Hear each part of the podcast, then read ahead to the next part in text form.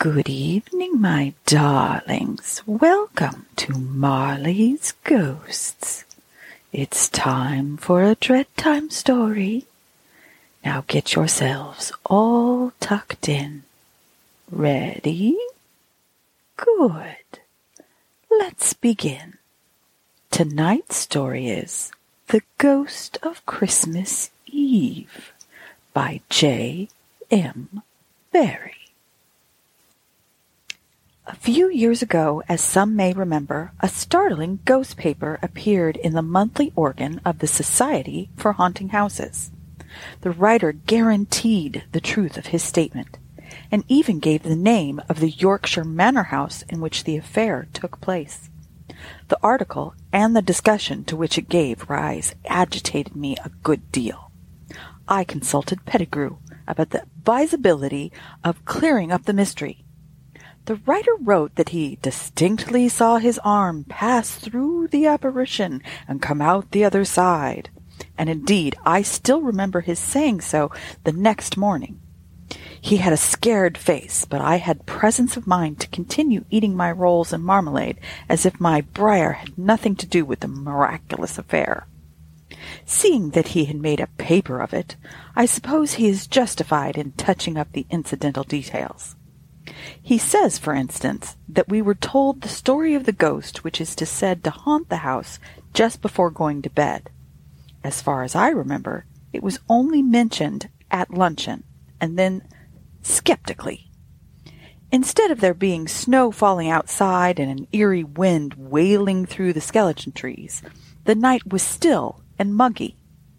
Lastly, I did not know until the journal reached my hands that he was put into the room known as the haunted chamber, nor that in that room the fire is noted for casting weird shadows upon the wall.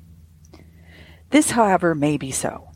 The legend of the manor house and the ghost he tells precisely as it is known to me.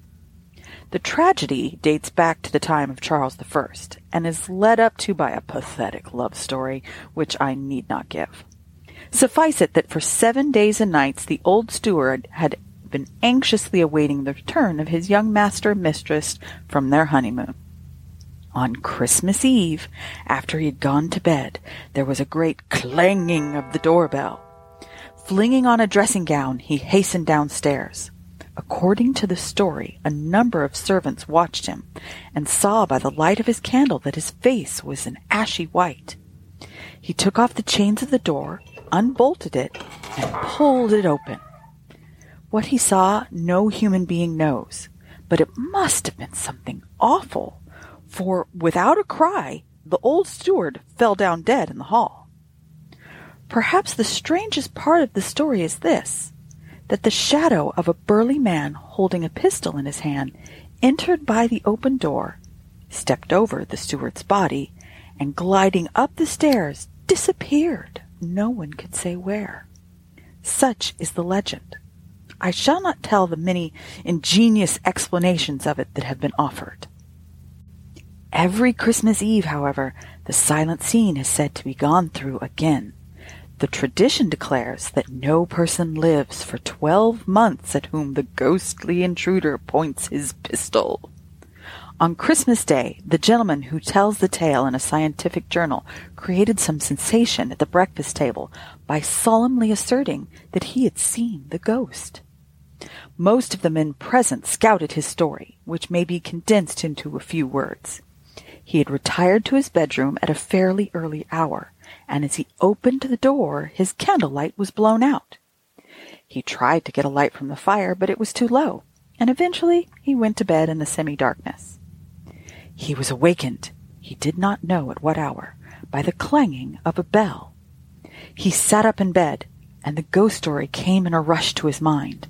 His fire was dead, and the room was consequently dark. Yet by and by he knew, though he heard no sound, that his door had opened. He cried out, Who is that? but got no answer. By an effort he jumped up and went to the door, which was ajar. His bedroom was on the first floor, and looking at the stairs he could see nothing. He felt a cold sensation at his heart, however, when he looked the other way. Going slowly and without a sound on the stairs was an old man in a dressing gown. He carried a candle. From the top of the stairs, only part of the hall is visible, but as the apparition disappeared, the watcher had the courage to go down a few steps after him. At first, nothing was to be seen, for the candlelight had vanished. A dim light, however, entered by the long, narrow windows which flanked the hall door, and after a moment the onlooker could see that the hall was empty. He was marveling at this sudden disappearance of the steward when, to his horror, he saw a body fall upon the hall floor within a few feet of the door. The watcher cannot say whether he cried out, nor how long he stood there trembling. He came to himself with a start as he realized that something was coming up the stairs. Fear prevented him from taking flight, and in a moment the thing was at his side. Then he saw indistinctly that it was not the figure that had descended. He saw a younger man in a heavy overcoat, but with no hat on his head. He wore on his face a look of extravagant triumph. The guest boldly put his hand towards the figure. To his amazement, his arm went through it. The ghost paused for a moment and looked behind it. It was then the watcher realized that it carried a pistol in its right hand. He was by this time in a highly strung condition, and he stood trembling lest the pistol should be pointed at him. The apparition, however, rapidly glided up the stairs and was soon lost to sight. Such are the main facts of the story, none of which I contradicted at the time. I cannot say absolutely that I can clear up this mystery, but my suspicions are confirmed by a good deal of circumstantial evidence. This will not be understood unless I explain my strange infirmity. Wherever I went, I used to be troubled with a presentiment that I had left my pipe behind. Often, even at the dinner table, I paused in the middle of a sentence as if stricken with a sudden pain. Then my hand went down to my pocket. Sometimes, even after I had felt my pipe, I had a conviction that it was stopped, and only by a desperate effort did I keep myself from producing it and blowing down it. I distinctly remember once dreaming three nights in succession that I was on the Scotch Express without it. More than once, I know, I have wandered in my sleep, looking for it in all sorts of places, and after I went to bed, I generally jumped out just to make sure of it. My strong belief, then, is that I was the ghost seen by the writer of the paper. I fancy that I rose in my sleep, lighted a candle, and wandered down the hall to feel if my pipe was safe in my coat, which was hanging there. The light had gone out when I was in the hall. Probably the body seen to fall on the hall floor was some other coat which I had flung there to get more easily at my own. I cannot account for the bell, but perhaps the gentleman in the haunted chamber dreamed that part of the affair.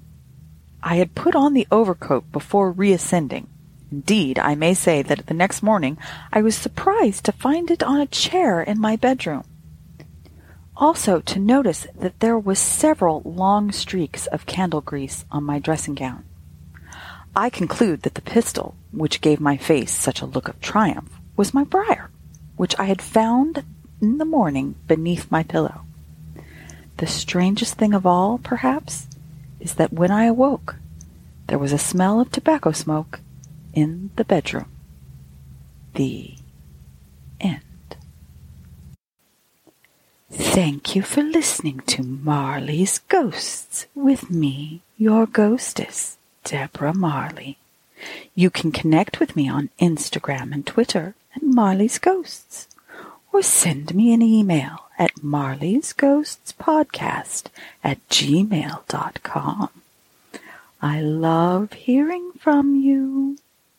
If you enjoy the podcast and would like to support the show, visit my Patreon where we have lots of tiers, each with their own special treats.